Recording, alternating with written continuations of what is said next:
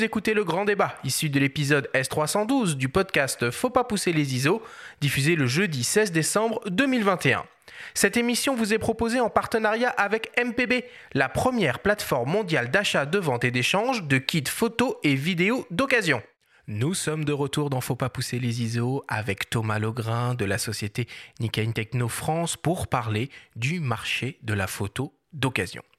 Alors, pour commencer, essayons de déterminer un peu les différents avantages qu'on peut avoir à se tourner vers le marché de l'occasion quand on souhaite acheter un nouveau boîtier et ou une nouvelle optique.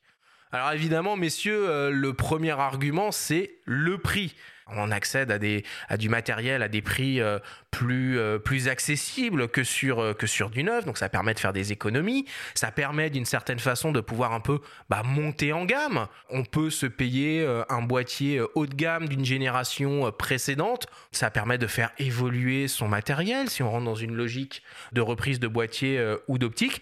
Ou d'une certaine façon, ça permet aussi bah, de multiplier les achats. Quand on a le budget seulement pour s'offrir un, boîtier et une optique, bah, en allant du côté de l'occasion, euh, peut-être s'acheter un boîtier et deux optiques. Oui, tout à fait. Puis on a fait quand même des guides matériels euh, en fin d'année là très axés sur les hybrides puisque bon, c'est la tendance actuelle du marché, mais mhm. tous les gens qui ont encore des réflexes. Bah, bien sûr. Là, le marché de l'occasion. C'est un boulevard, c'est plus un eh marché, quoi. Absolument, absolument. C'est un super marché. Alors je me suis amusé un peu euh, à faire une petite étude comparative de prix sur, euh, sur certaines références. Alors j'ai regardé sur euh, mpb.com et ils classent leurs occasions par état d'usage. Donc moi j'ai regardé le moins cher dans les catégories bon, excellent et comme neuf. Et j'ai comparé ça au prix qu'on peut trouver sur Miss Numérique, pour le coup qui est un revendeur de matériel exclusivement neuf on parle du réflexe. Tu, euh, tu abordais les réflexes Benjamin. Alors s'il y a un boîtier qui est un peu, euh, qui est un peu sexy en réflexe, c'est le Canon EOS 6D Mark II qu'on peut trouver dans un excellent état à 949 euros euh, sur, sur MPB contre 1299 euros boîtier neuf. Et on parle d'un réflexe plein format. Et on parle d'un réflexe 24-36. Si on monte encore un peu plus haut, le EOS 5D Mark IV qu'on peut trouver d'occasion à 1729 contre 2599 euros euh, boîtier nu. Ça aussi, ça fait une grosse différence de prix. Et le 5D Mark IV, hein, c'était un peu... Euh, c'était un peu euh, l'appareil ultime pour de nombreux photographes et vidéastes. Super outil, ultra polyvalent, 30 millions de pixels, 7 images secondes de mémoire, très très bon appareil. Si on reste toujours dans l'univers du réflexe et qu'on va euh, du côté de chez, euh, de chez Nikon, bon bah voilà, la référence, le, le D850, on le trouve euh, à 2249 euros d'occasion dans un super état. Le réflexe ultime pour moi. Ouais, contre 2899 euros neuf. Et si on pousse les curseurs ou les ISO encore un petit peu plus haut sur un boîtier full professionnel sorti il y a très peu de temps, le D6, on peut le trouver à 5569 euros d'occasion contre 7299 euros en neuf. Ça fait vraiment des gros, gros, gros écarts de prix. Il faut parler de Sony qui maintient en gamme euh, évidemment euh, ses premières générations, donc euh, les Sony Alpha 7, les Sony Alpha 7 II, qu'on peut trouver désormais aux alentours du millier d'euros facilement. Ah, le, le, le, 7.2, on le trouve à 650 euros. Ouais, non, c'est complètement fou. Là, on peut, on peut avoir des, des outils plein format hybride pour vraiment des sommes assez modiques. le Canon EOS RP, qui commence à vieillir et qui est très discret, qui n'est pas stabilisé, mais qui permet de faire quand même de la photo de paysage ou plein de choses pour, euh, pareil, des sommes tout à fait abordables. 879 euros un RP d'occasion en excellent état. Bah voilà, donc ça c'est pas mal. Hum, et puis du côté de la PSC, il y, a des choses, euh, il y a des choses très intéressantes aussi chez Fuji, notamment le XT3 depuis que, que le XT4 est sorti, euh, XT2 même, XT2, XT3, des très très bons outils aussi. Euh, moi, j'hésiterais pas à investir, euh, investir sur ces modèles-là. Et puis en micro 4 tiers, alors là, là il y, a, y, a pléthore de choix entre un GH5, un G9, euh, chez Olympus, le M1 Mark II, mmh. très très bon appareil aussi. donc là, on peut vraiment se faire plaisir. Donc les gens qui ont, qui ont commencé à, se faire une petite gamme optique avec des modèles, on va dire, d'entrée de gamme, donc chez Olympus, ça aurait été les EM1 euh, les EM10, pardon, euh, les EM5 par exemple, peuvent aller taper dans des modèles beaucoup plus haut de gamme, peut-être inaccessibles à un moment, très très bien construits, et les garder un petit peu plus dans le temps. Donc ça devient vraiment intéressant. Chez Nikon, en, plein format, on peut citer les Z6 première génération, Z6, Z7 première génération. 1119 euros un Z6 première génération dans un excellent état. Auquel il faudra ajouter le prix d'une carte XQD puisqu'ils prennent que la XQD. Donc ça, faudra quand même, euh, voilà, faudra quand même le prendre en compte. Néanmoins, euh, c'est pareil, ça, ça, devient abordable.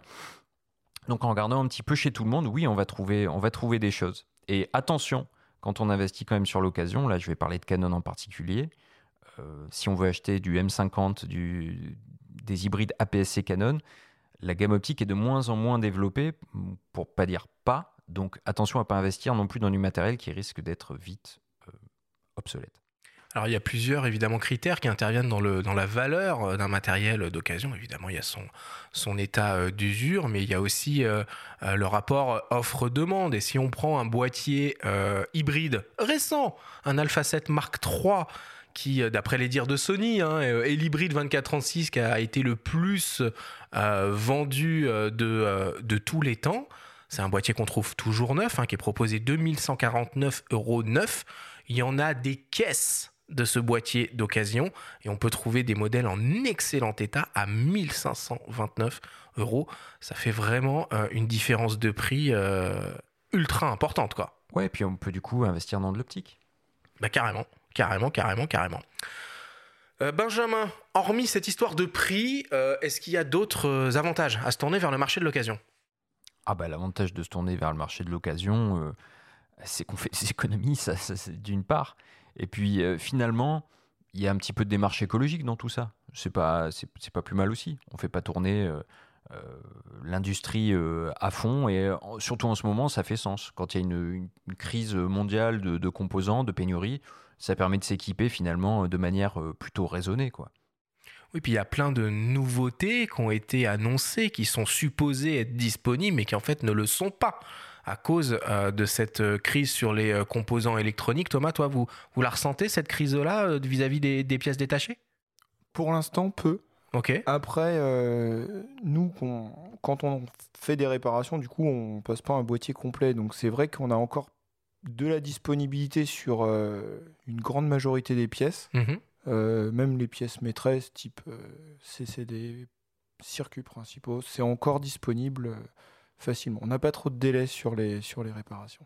Alors par contre, il y a un truc sur lequel il faut faire un peu attention quand on se dirige vers le marché de l'occasion, surtout quand on est un photographe ou un vidéaste professionnel, c'est que évidemment quand on achète d'occasion, eh ben, on n'a pas de TVA dans la très grande majorité des cas, donc on ne pourra pas récupérer euh, la TVA sur ces, euh, sur ces activités. Donc finalement, ça, il faut euh, peut en tenir compte, parce que quand un pro investit dans du, dans du matériel, il raisonne en hors taxe, donc il a d'une certaine façon déjà une petite économie de, de 20% par rapport au prix, au prix qu'il paye en magasin. Évidemment, ça, ça ne touche que les pros, puisque les particuliers ne sont pas concernés par cette, par cette problématique-là. Déjà sur le si on n'a pas besoin euh, d'avoir euh, la dernière nouveauté euh, à la mode, si on n'a pas une utilité d'utiliser les toutes dernières technologies, le marché de l'occasion, bon bah voilà, ça a l'air d'être un, espèce d'Eldorado qui n'a que des avantages, mais il y a quand même une question qui subsiste. Est-ce que c'est raisonnable d'investir dans du matériel photo d'occasion? Thomas, c'est quoi la, durée de vie moyenne pour un usage normal d'un boîtier? Alors là, il n'y a pas vraiment de, règles là-dessus. Globalement, les produits ont une espérance de vie bien plus importante euh, qu'il y a quelques années. On voit qu'il y a quand même chez certains, enfin, la plupart des constructeurs, quand même moins de, moins de rotation des gammes. Donc, euh, donc c'est quand même bon signe parce que ça veut dire que le produit euh, est plus robuste, mieux construit, plus réparable. Et du coup, il aura une espérance de vie quand même plus longue dans le, dans le temps. Est-ce qu'il faut tenir compte du nombre de déclenchements? Tu sais, annoncé par les marques, souvent, nous, quand on présente des produits, on dit Ah, tel boîtier est annoncé pour tant de déclenchements. Euh, est-ce que ça, c'est quelque chose qui est important à tes yeux, qu'il faut vraiment considérer quand on achète un produit? Quand même, ouais. Sur euh, certaines. Euh, c'est important de voir le nombre de déclenchements parce que ça donne aussi une usure globale du produit. C'est comme le euh, nombre de kilomètres pour une bagnole. Voilà, c'est un peu ça. Mais euh, après, en termes de. En général, c'est entre 150 et 300 000. Ouais, voilà, c'est ça. Pour des boîtiers vraiment experts. Mais après, on voit sur le. aujourd'hui sur les hybrides, on a moins de pièces en mouvement dedans, il n'y a plus de miroir, il y a plus. Donc c'est des boîtiers qui tiendront plus euh, dans le temps. Et, et- et plus d'obturateurs pour le Z9 la semaine Ah oui, dernière. tu bientôt il y aura plus d'obturateurs. Ça va te faire des tiroirs Ouais. de plus de disponibles dans ton atelier, ça. Bah là, ouais, c'est vrai que ça fait des produits avec des pièces en moins, donc euh, techniquement, euh, une espérance de vie plus grande. Après, ce qu'on ne sait pas, qu'il faudrait avoir vraiment, c'est les temps d'enregistrement. Parce que des Ah, fois, pour la vidéo, tu veux dire Ouais, Des fois, on ne sait pas sur le, euh, un, un boîtier qui a, qui a déclenché, je sais pas moi, mille fois. On ne sait pas si combien d'heures il a pu euh, enregistrer. Bah tiens, ça, ça, Ah, ça- me permet de te poser une question qui est peut-être un peu, un peu naïve. Ça s'use un capteur? Alors là, c'est une bonne question parce que on sait pas si ça peut arriver d'avoir euh, euh, sur des tournages, si tu, si tu filmes le soleil ou si tu filmes dans, dans certaines conditions, tu as des, des capteurs qui arrivent parce qu'ils ont tourné euh, brûlés par des lasers ou euh, euh, après c'est des conditions particulières, mais tu peux quand même avoir, euh, je pense, euh, au, au fil de l'usage et de l'usage que tu en fais, euh, effectivement, un capteur qui, qui se détériore avec le temps. En tout cas, ça s'abîme, quoi. Tout ce qui est rayures et tout, c'est- chez toi, ça doit être un, un gros classique de, de- de la réparation. Après, c'est la différence aussi, c'est que maintenant, du fait que tu n'es plus ni d'obturateur ni de miroir devant ton boîtier, tu as un capteur qui est un peu à l'air tout le temps. C'est quoi les principales pannes que, euh, que tu rencontres sur, sur les boîtiers, d'une manière générale? Euh, Je dirais que tu as beaucoup de casse quand même. D'accord, donc c'est Euh, pas des pannes, pour le coup. Bah, ouais. Ou alors, euh, tu- des, des clients, par exemple, c'est quelque chose de tout bête, mais des clients qui font pas attention, qui ont des cartes mémoire cassées, qui les mettent dans les appareils et qui, Hmm. qui fusillent les, les lecteurs, ça arrive. La fameuse euh, compact flash mise à l'envers, là, vous vous rappelez de ça euh, sur, euh, sur les réflexes, là, si on la Ouais, mettait bah, à l'envers, elle rentrait quand même un peu, Ouais, mais il fallait les- forcer, puis et en ça fait, défonçait toutes les- tous les contacteurs. était ultra fragile sur les, sur les compacts flash. ouais, Ouais. mais ça, Parce ça se voit plus maintenant.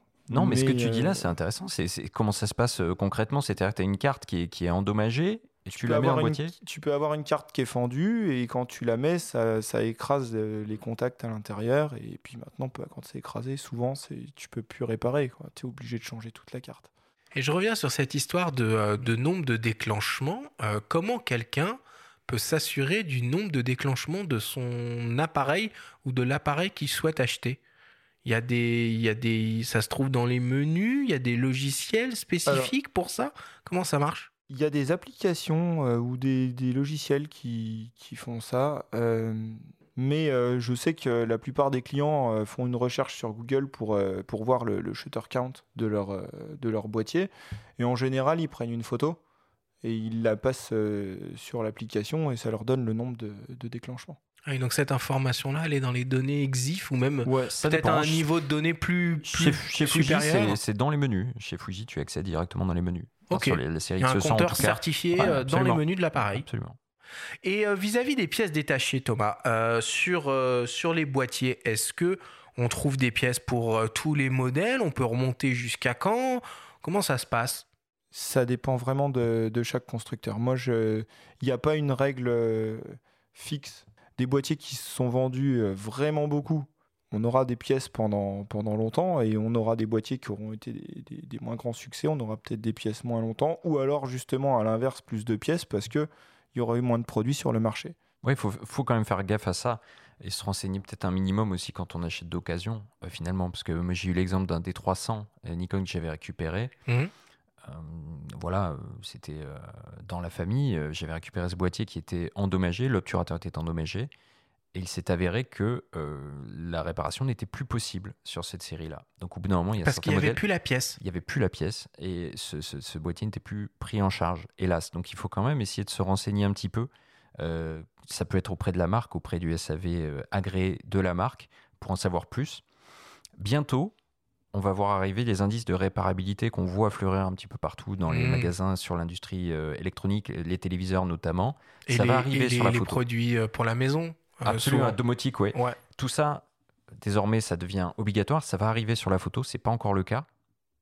Ça va être un- intéressant de regarder. Là, je, je, je voyais les MacBooks, euh, par exemple, Apple, etc., qui sont de très très mauvais élèves, qui ont de, de mauvaises notes parce que certains composants sont totalement soudés, peuvent pas être changés. Donc, euh, tout ça sera aussi à prendre en compte quand on, quand on achètera du matériel d'occasion, quand même. Et à ce niveau-là, globalement, la conception même des boîtiers, euh, selon peut-être différents types de constructeurs, euh, rend accessible la réparation ou euh, quand on a un petit truc qui est, euh, qui est abîmé, il faut changer euh, tout le composant en entier?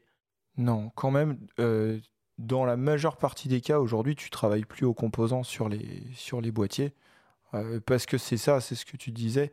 Les, les composants sont, soudés, c'est des, semi-conducteurs. Quand tu as des intégrés à, à remplacer, euh, l'investissement est tel que le constructeur fournit même pas euh, le composant parce que personne a la machine pour, euh, refaire une carte ou pour, intervenir dessus. Donc on remplace l'ensemble complet. Donc toi, quand tu, reçois un, boîtier qui est soit donc cassé ou, ou en panne, donc j'imagine la première étape c'est le diagnostic. Euh, une fois que tu as euh, identifié où était le problème, tu as quoi? Tu as un espèce de, catalogue où tu as euh, référencé toutes les pièces que tu peux commander et, faire venir? Comment ça, comment ça fonctionne? Voilà, tout à fait. Tu as un manuel de service, tu as une part list et tu, tu commandes les pièces dont tu as besoin pour, le, pour la réparation. Et euh, est-ce que un peu dans cette espèce de, logique qu'on a déjà un peu euh, en automobile ou sur certains produits euh, électroménagers, où on nous vante la possibilité pour l'utilisateur final de lui-même réparer son, matériel, c'est quelque chose qui peut s'envisager selon toi pour quelqu'un de, changer une pièce interne dans un boîtier ou c'est totalement inaccessible et c'est à déconseiller fortement? Bah, c'est à déconseiller parce que la plupart du temps, quand un client le, tente, tu vois arriver le boîtier après. euh, ça arrive de voir des boîtiers arriver en pièces parce que le client a tenté lui-même puis qu'il s'est perdu en chemin. C'est comme les coiffeurs pendant le confinement, quoi. Voilà, Faut, faut- faut éviter. Ouais. complètement. C'est euh, Enfin, moi, pendant le confinement, je me suis lancé dans un changement d'écran euh, d'iPhone et je suis pas peu fier parce que j'ai réussi. Oh, mais il, Moi-même. il y a de bons DIY hein, en ligne sur YouTube. Bon, après, euh, intervenir sur un stabilisateur, intervenir. Et même sur un capteur, faut quand même. euh, on, on peut, un capteur, on peut le faire. hein, on peut y aller euh, doucement. Mais enfin, moi, perso, je, je déconseille hein, souvent aux gens. Moi, je, je leur dis euh, si en plus. Alors, si le produit est sous garantie, Oui, voilà, ça. euh, là, euh, voilà, faut pas y aller, quoi. Alors, nettoyer son capteur, c'est possible. Le, euh, le nettoyage du capteur, moi, je le conseille quand même aux clients parce qu'aujourd'hui, justement, sur les hybrides, c'est quand même compliqué. Euh, Le client, faut qu'il ait la possibilité de nettoyer son capteur. Après, c'est bien que une à deux fois par an, en fonction de l'usage, il le fasse faire euh, dans un centre de réparation ou qu'il le fasse nettoyer par, euh, par quelqu'un qui a vraiment l'habitude et qui va lui nettoyer vraiment son capteur complet, qui laisse pas de résidus de, de colle ou, euh, ou, de, ou de produits de nettoyage dessus. Euh, ça, c'est vraiment important que le client sache le faire. Parce que sinon, s'il vient à chaque fois, c'est vrai qu'il peut faire des allers-retours et puis venir te voir euh, 20 fois C'est quoi le kit de survie alors? Je pense qu'une petite poire, euh, c'est bien d'en avoir une pour au moins souffler les, grosses poussières euh, gênantes sur le, capteur. Après, il existe des kits de, nettoyage. Maintenant, je sais pas ce que ça vaut. Je pense que c'est quand même efficace, mais on n'utilise pas ça euh, dans l'atelier. Euh, on utilise du papier optique, de l'éther et de l'alcool encore. Donc, pour pouvoir bien rendre un, capteur qui soit vraiment propre et sans résidus dessus d'un quelconque autre produit qu'on aurait pu mettre dessus avant. Alors, Benjamin, tu parlais de, de, de- garantie. Alors, moi, ça, ça m'intéresse parce que je pense qu'il y a deux, trois petites précisions à donner autour de ces histoires de, de garantie quand on achète du matériel. Euh, donc, globalement, euh, les produits qu'on achète neufs, ils sont euh, garantis 3 ans. Et on nous propose régulièrement de faire une extension de garantie moyennant finance, sauf pour certaines marques, hein, comme Tamron qui, qui propose la garantie 5 ans d'emblée sur, sur ses produits.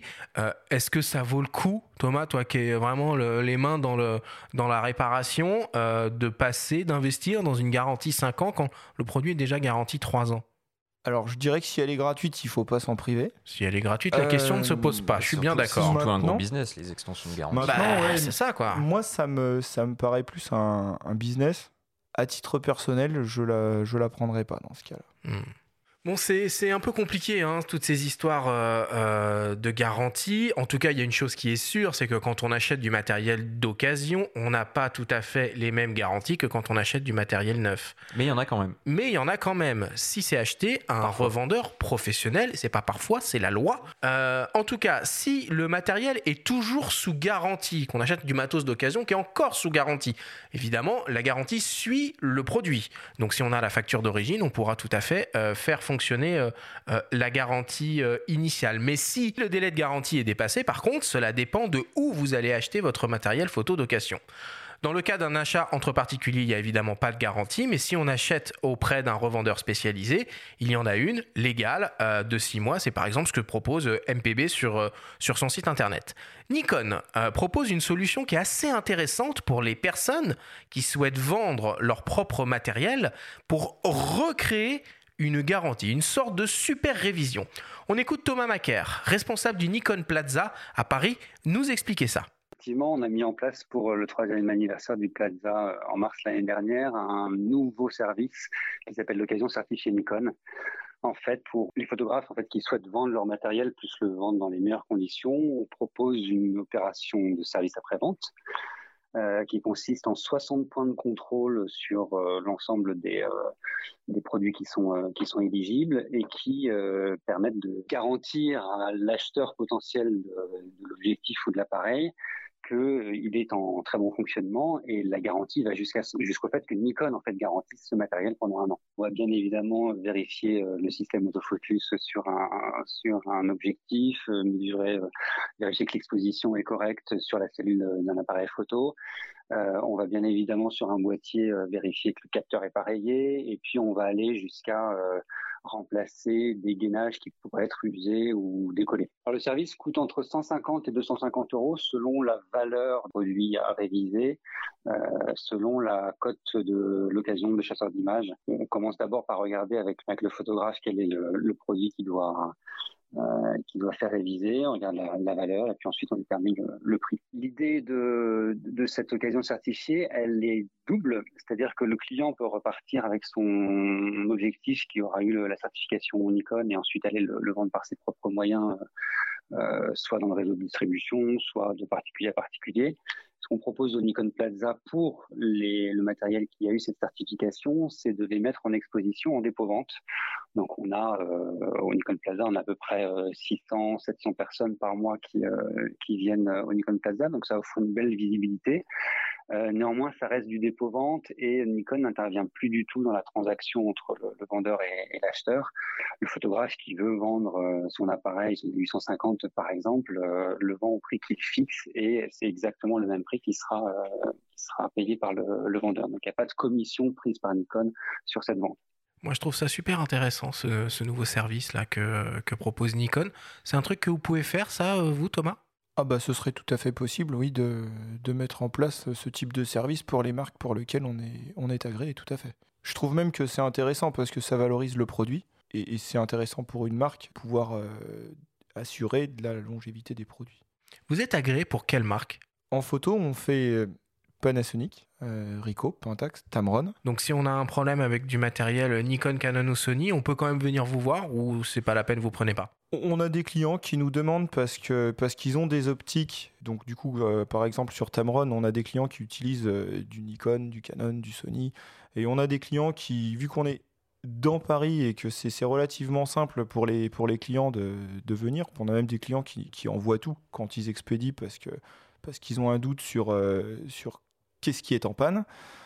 et dans ce cas-là, c'est vrai qu'on a des clients qui nous demandent de pouvoir leur gérer le service d'un bout à l'autre euh, parce que c'est plus simple, ça leur évite de courir euh, les centres techniques. Et, euh, donc du coup, oui, on le ah fait. oui, il n'y a, a, pas de frontières, c'est intéressant à savoir ça. Bon, bah, on continue un peu du coup dans cette, dans cette réflexion. Donc, évidemment, on le voit, le marché de l'occasion a énormément d'avantages.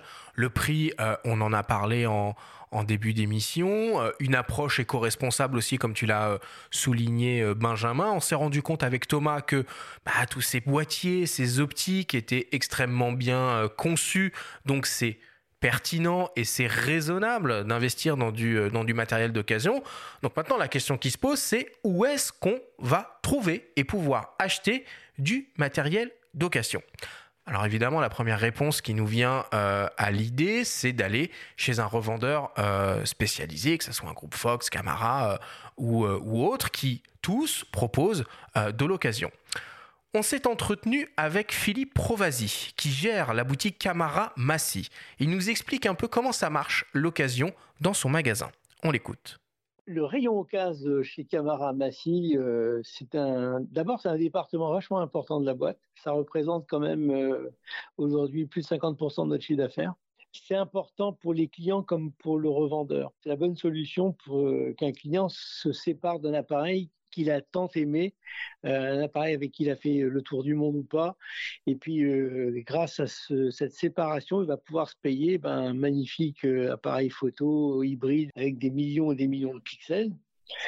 Et c'est aussi l'occasion, aussi c'est un moyen d'accéder aux nouvelles technologies sans trop se ruiner. Donc chez nous, ben, ça se passe le plus simplement du monde. on prend comme, comme base la code chasseur d'images. Alors, je dis bien comme base parce que cette cote, elle est à peu près juste. Le prix d'un produit se fait sur la demande. Et chasseur d'images, mais souvent, connaît parfaitement les produits puisqu'il les a testés déjà. Et, mais derrière ça, il y, a, ça, il y a des produits, ça, ça marche, ça, ça marche pas. Donc, euh, en fonction de l'offre et la demande, on va, proposer un prix au client qui, bien souvent, ben, il y a le rêve du vendeur, la réalité de l'acheteur. Et dans tous les cas, faut que ce soit un bon compromis où tout le monde est content. Alors là, en prise, euh, chez nous, bon, c'est moi qui m'en occupe. On a tout un tas de logiciels qui nous permettent de mesurer les boîtiers déjà. Plus mon diagnostic technique sera précis et plus mon client final sera rassuré. Parce que bien évidemment, je vais revendre un appareil photo, un objectif ou un accessoire avec une garantie de six mois, pièces et main d'œuvre. Et ça, c'est une sécurité pour l'acheteur, parce que lorsque on achète un client, un produit à un particulier, il n'y a pas de devoir de garantie. Lorsqu'on achète un produit chez un professionnel, c'est la loi. Il faut garantir ça minimum six mois, pièces et main d'œuvre. Alors, euh, on a un magnifique site qui s'appelle Camara Occasion. Euh, ce site-là est très bien fait. C'est basé un peu sur l'ossature, comme un peu le Bon Coin, d'accord? Et là, tous les adhérents Camara qui reprennent du matériel peuvent mettre ce matériel-là en ligne. Il y a plein de produits que je vais doubler sur le bon coin.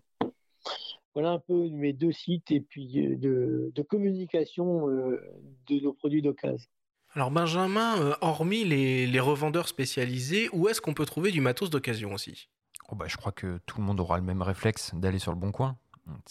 Donc les, hein. les, les, ventes particuliers à particulier, ah, quoi. Bah, oui, alors, euh, ou comme euh, euh, le disait l'interlocuteur, il y a aussi des boutiques qui vendent sur le bon coin, qui font les deux. C'est vrai, vrai que sur le bon coin, on trouve des pros et des, et particuliers. Et c'est vrai que l'intérêt de passer par un pro, comme il l'a très bien rappelé, comme on l'a évoqué précédemment, c'est que oui, on peut bénéficier d'une garantie légale sur la revente de matériel d'occasion auprès d'un professionnel, ce qui ne sera pas le cas auprès d'un particulier, sauf si évidemment le produit est toujours sous garantie, avec du coup euh, une facture acquittée euh, que, le vendeur va fournir et éventuellement une lettre de cession.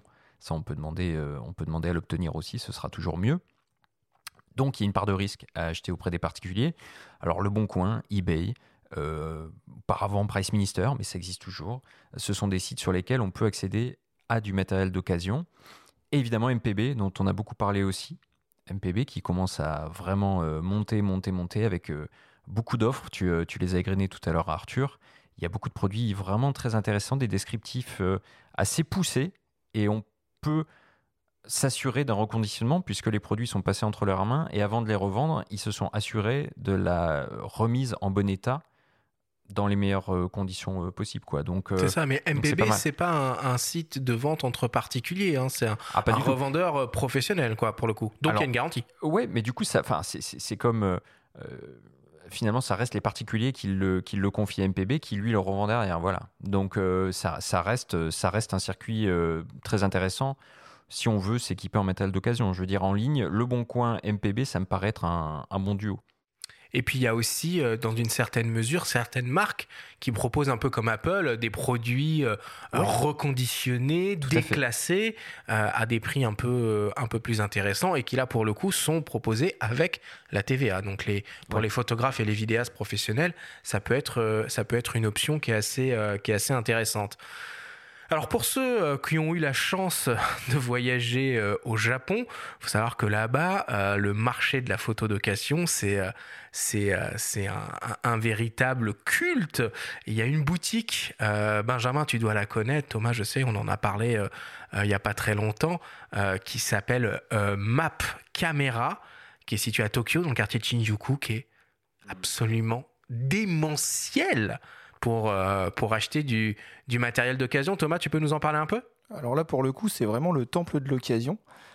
Et euh, c'est une, une, entreprise, qui, enfin un magasin qui a pas pignon sur rue. Il faut c'est très rigolo. Il faut savoir où c'est quoi. Il faut, il faut prendre l'ascenseur pour, euh, pour y aller. C'est au, cinquième ou sixième étage de, de, de l'immeuble. Et il y a un étage par marque, si, si je me souviens bien. à peu et, près, et dedans, euh, c'est relativement serré tellement il y a de matériel.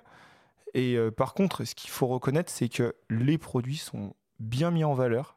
Dans et, dans des états dans des irréprochables. même des produits qui ont, euh, qui ont beaucoup tourné, ils sont d'une propreté et, euh, et, ils donnent envie vraiment de les acheter. Là, pour le coup, les mecs, ils ont absolument tout. Y aller, Benjamin, dans cette boutique Ouais, ouais, mais moi j'y suis allé pour d'autres raisons. C'est parce que ce quartier de Shinjuku, c'est sur les traces de Daido Moriyama que j'adore plus que tout. Donc voilà. Mais oui, bien sûr que j'y suis allé. Euh, j'ai rien ramené. Moi, j'avais, euh, pour le coup, à l'époque, hésité à ramener du matériel, quel qu'il soit d'ailleurs, bah, pour les, les, histoires de factures, de douane. J'avais déjà beaucoup de matériel sur moi, donc j'avais, j'avais pas franchi le pas.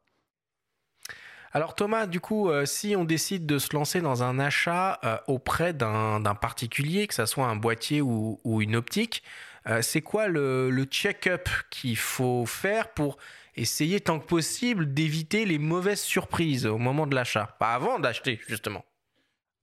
Alors, je pense qu'en premier, il faut acheter un produit qui, qui soit propre. Visuellement, il faut que le produit soit vraiment euh, qu'on vérifie qu'il n'ait pas de, pas, de, pas de scratch ou d'impact, ou, euh, ou qu'il soit pas tout bêtement euh, vraiment sale.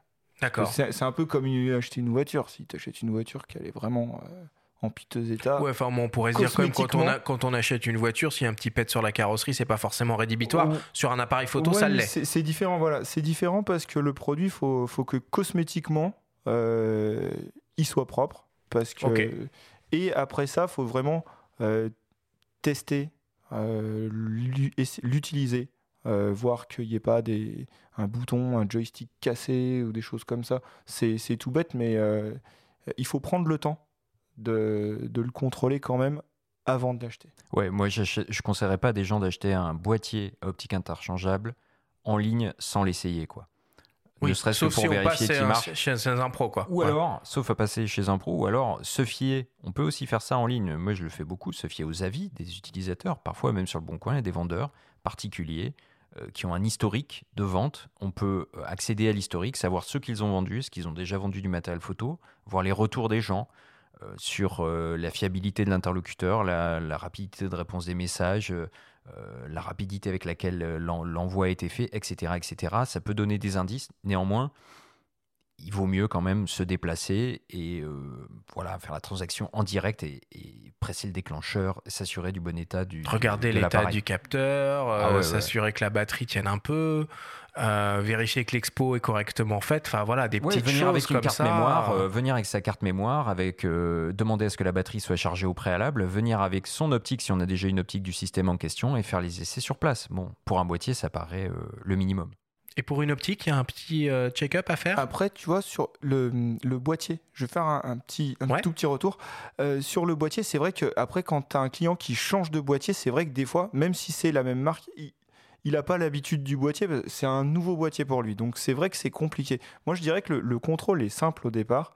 Euh, la batterie, comme on a dit en début d'émission, ça tient. C'est vraiment rare d'avoir une batterie. Euh, donc il faut pas. Ça je pense que le, premier check, c'est vraiment le prendre, euh, s'assurer qu'il soit propre, qu'il soit en bon état, qu'il puisse y shoot un petit peu avec. C'est pareil pour tous les boîtiers.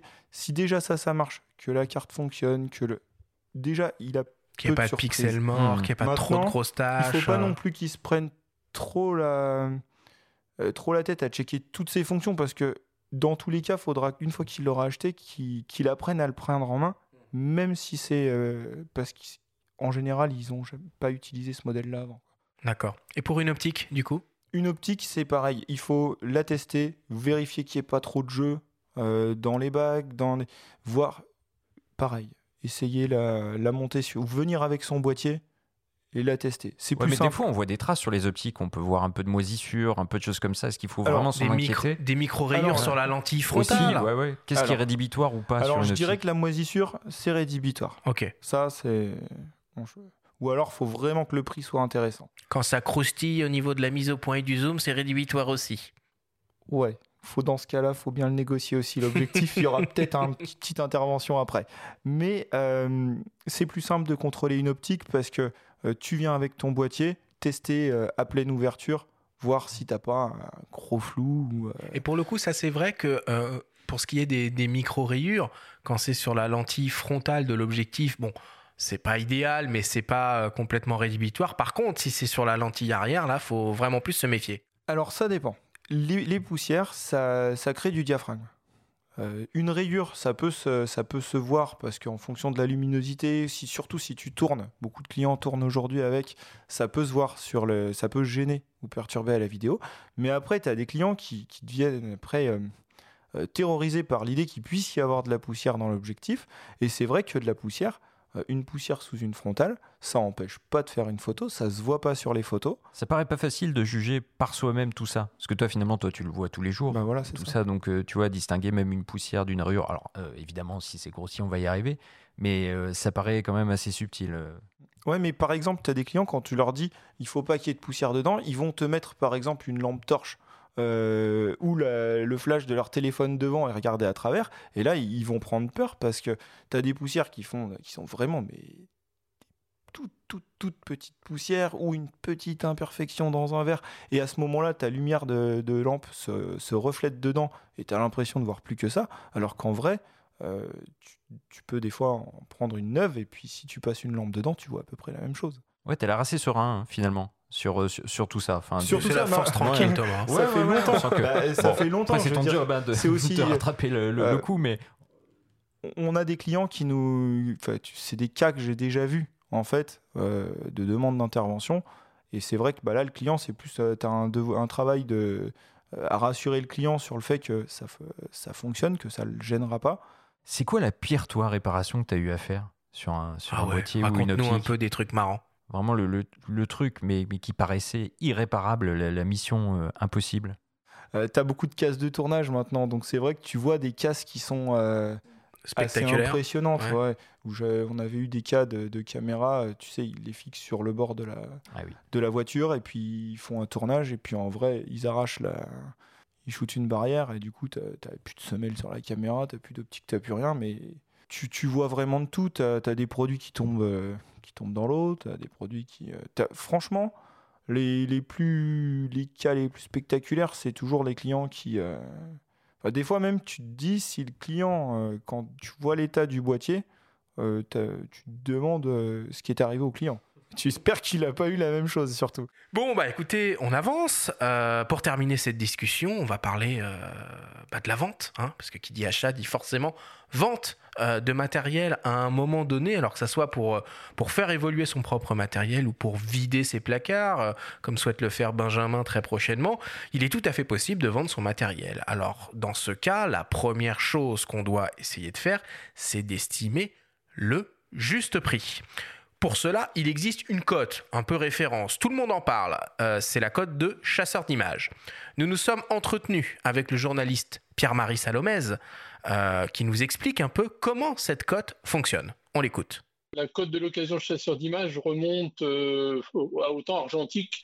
Elle avait été mise au point avec le labo FNAC quand il avait encore son deuxième déclic. Et il cherchait un moyen d'avoir donc des prix fiables pour, pour ce mode de reprise. Donc euh, depuis, ben, la FNAC s'est retirée de l'histoire, mais nous on a continué bien sûr.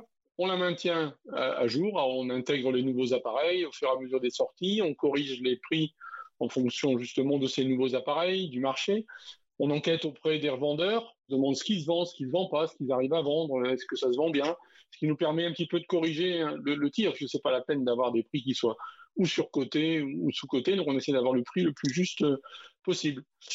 Et donc ces prix sont après donc déterminés. Nous, on a déterminé en fonction de trois catégories qui sont donc l'état d'usage. Donc on a l'état moyen où il y a des, traces, il manque des pièces dans le dans la boîte, on n'a pas la boîte, on n'a pas tout. L'état normal, qui est ben, un état comme il se définit normal, donc où là on a tout, tout ce qui était vendu avec l'appareil, qui est en bon état. Il peut avoir quelques traces bien sûr de, fonctionnement, mais et puis il y a l'état exceptionnel où là c'est presque sorti de boîte. C'est-à-dire c'est un matériel qui a très peu tourné, qui est vraiment très très beau et, donc on a déterminé donc trois prix pour chaque produit euh, en fonction de ces trois catégories. Donc, euh, on a référencé ben, les appareils, les objectifs, euh, les accessoires, les flashs. Euh, alors évidemment, dans toutes ces catégories-là, il y en a qui bougent moins. Le, prix des flashs bouge pas trop, mais par contre, le prix des appareils bouge très souvent et on corrige régulièrement. Quand on est à un état normal, on, peut être sur des valeurs qui sont en début de vie de l'appareil, en dessous de 30% en dessous de, la valeur du neuf. Et puis après, plus le temps passe, on arrive, on peut arriver à des prix qui sont de l'ordre de 60% du de, son prix neuf, en gros. Euh, ça, c'est sur les, sur les appareils. Sur les objectifs, là, ça a un petit peu changé aussi avec le temps. Sur les objectifs qui avant étaient euh, manuels, avec des bagues, très peu d'électronique, leur prix décotait beaucoup moins vite. Par contre, maintenant, les, les objectifs sont aussi sophistiqués que les appareils, comportent autant d'électronique. Euh, la stabilisation, euh, le, les moteurs euh, intégrés pour, l'autofocus. Et donc, avec tous ces apports technologiques, le prix a tendance un peu à se caler sur celui des, appareils, c'est-à-dire qu'on est, oui, on va dire au bout de quelques années, sur 60% de son, du, prix, du prix neuf, peu de choses près. Bon ben voilà, c'est très clair, on sent que cette cote est toujours bien vivante, elle est accessible à tous, hein, on peut la retrouver facilement ah mythique, hein. sur, chasseur, euh, ouais. sur internet.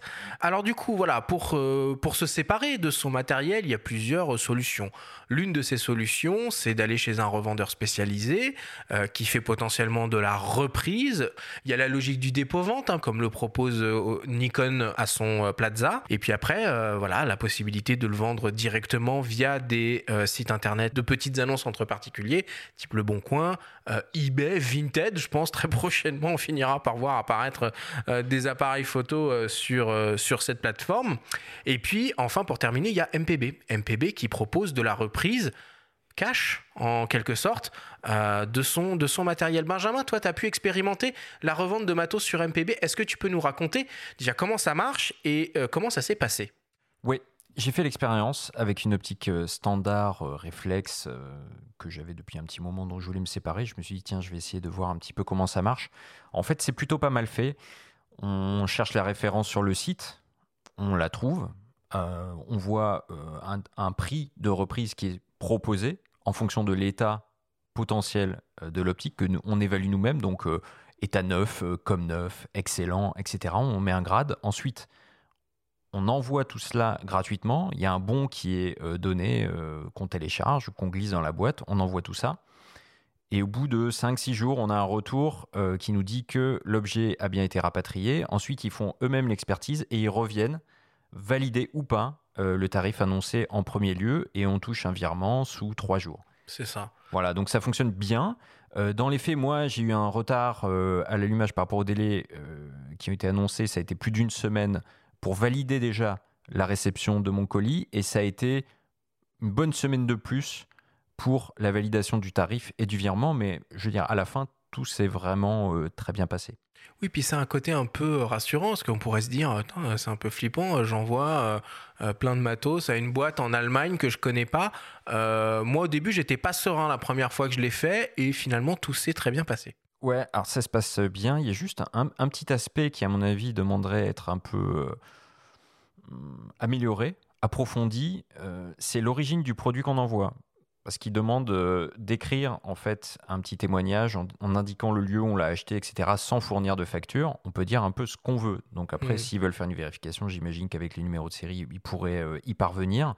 C'est une petite zone d'ombre, à mon avis, qu'il qui, qui faut qu'ils corrigent. Mais j'ai l'impression que ça marche très bien de leur côté et que ils ont l'air un peu peut-être dépassés par leur, leur, succès en ce moment. Ils ne sont peut-être pas penchés là-dessus.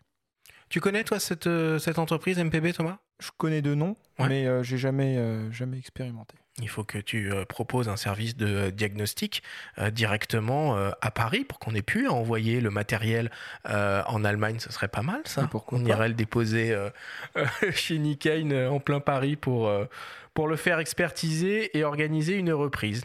Bon, Euh, voilà, je pense qu'on a fait euh, un premier tour du sujet du marché euh, de la photo d'occasion. On va s'arrêter là pour ce qui est de ce, de ce grand débat et on va attaquer le débrief.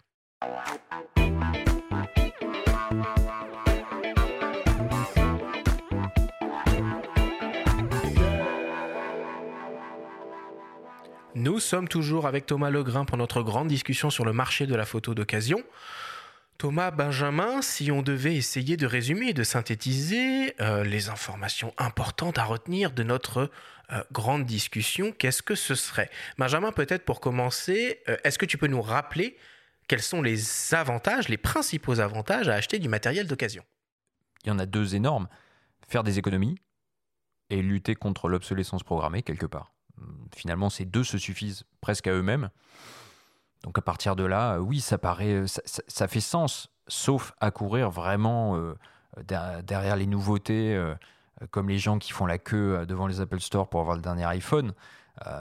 si on en a les moyens, le marché de l'occasion fait pleinement sens, surtout en photo et surtout, surtout du côté des optiques, où on peut trouver mais vraiment 10 000 choses, euh, que ce soit sur les réflexes, mais désormais de plus en plus évidemment sur les hybrides, en montureux d'ailleurs principalement, hein, euh, en monture, ceux qui sont équipés en Sony, là, euh, il y a une offre qui est absolument pléthorique. Thomas, du coup, est-ce que c'est raisonnable d'investir dans du matériel photo et vidéo d'occasion, que ce soit des boîtiers ou des optiques? Est-ce que ce sont des produits qui tiennent dans le temps, qui sont bien conçus, qui sont réparables en cas de problème? Tout à fait.